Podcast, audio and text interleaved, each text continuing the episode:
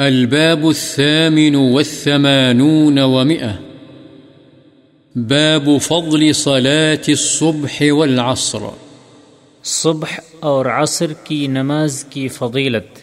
عن أبي موسى رضي الله عنه أن رسول الله صلى الله عليه وسلم قال من صلى البردين دخل الجنة. متفق عليه. البردان، الصبح والعصر. حضرت ابو موسیٰ رضی اللہ عنہ سے روایت ہے رسول اللہ صلی اللہ علیہ وسلم نے فرمایا، جو شخص دو ٹھنڈی نمازیں پڑھتا ہے، وہ جنت میں جائے گا۔ بخاری و مسلم، دو ٹھنڈی نمازوں سے مراد صبح اور عصر ہے۔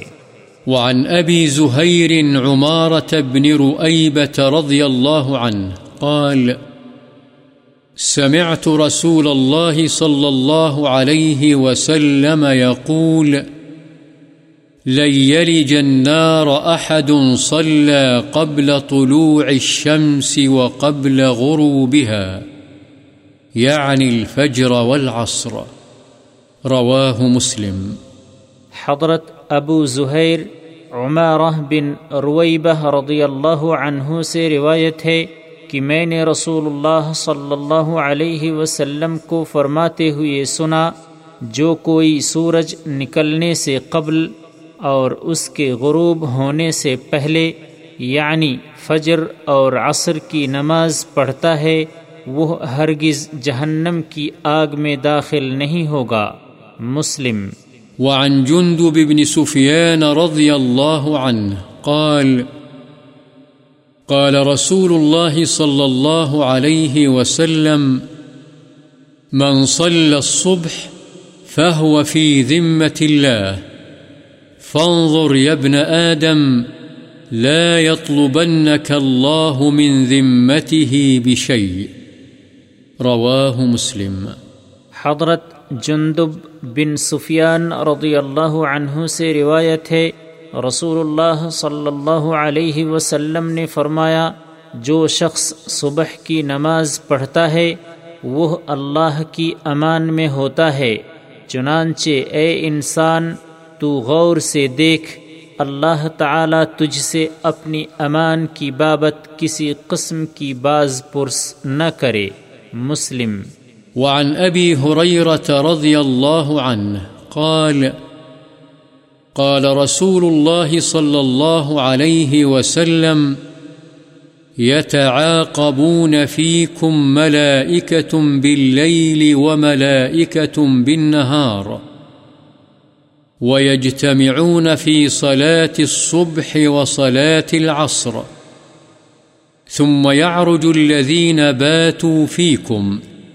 فيسألهم الله وهو أعلم بهم كيف تركتم عبادي فيقولون تركناهم وهم يصلون وأتيناهم وهم يصلون متفق عليه حضرت ابو حریرہ رضی اللہ عنہ سے روایت ہے رسول اللہ صلی اللہ علیہ وسلم نے فرمایا تمہارے اندر رات کو اور دن کو فرشتے باری باری آتے اور جاتے ہیں اور صبح اور عصر کی نماز میں وہ اکٹھے ہو جاتے ہیں۔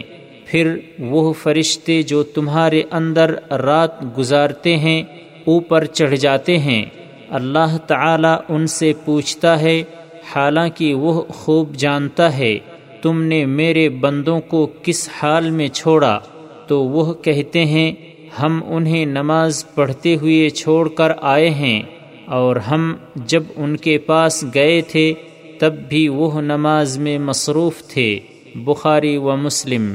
وعن جرير بن عبد الله البجلي رضي الله عنه قال، كنا عند النبي صلى الله عليه وسلم، فنظر إلى القمر ليلة البدر فقال فقال إنكم سترون ربكم كما ترون هذا القمر لا تضامون في رؤيته فإن استطعتم ألا تغلبوا على صلاة قبل طلوع الشمس وقبل غروبها فافعلوا متفق عليه وفي رواية فنظر إلى القمر ليلة أربع عشرة.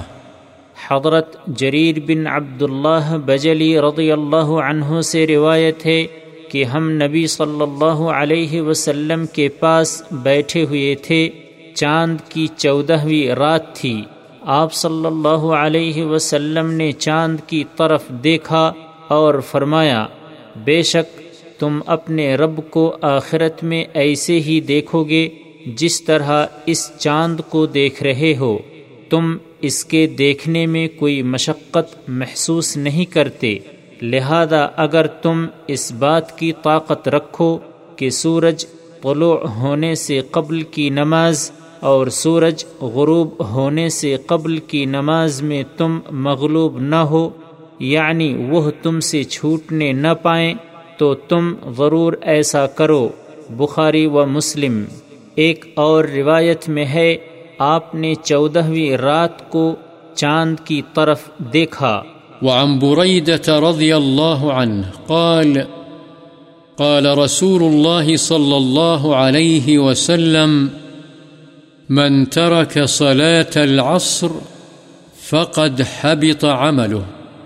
رواه البخاري حضرت بریدہ رضی اللہ عنہ سے روایت ہے نبی صلی اللہ علیہ وسلم نے فرمایا، جس نے عصر کی نماز چھوڑ دی، یقیناً اس کے عمل برباد ہو گئے۔ بخاری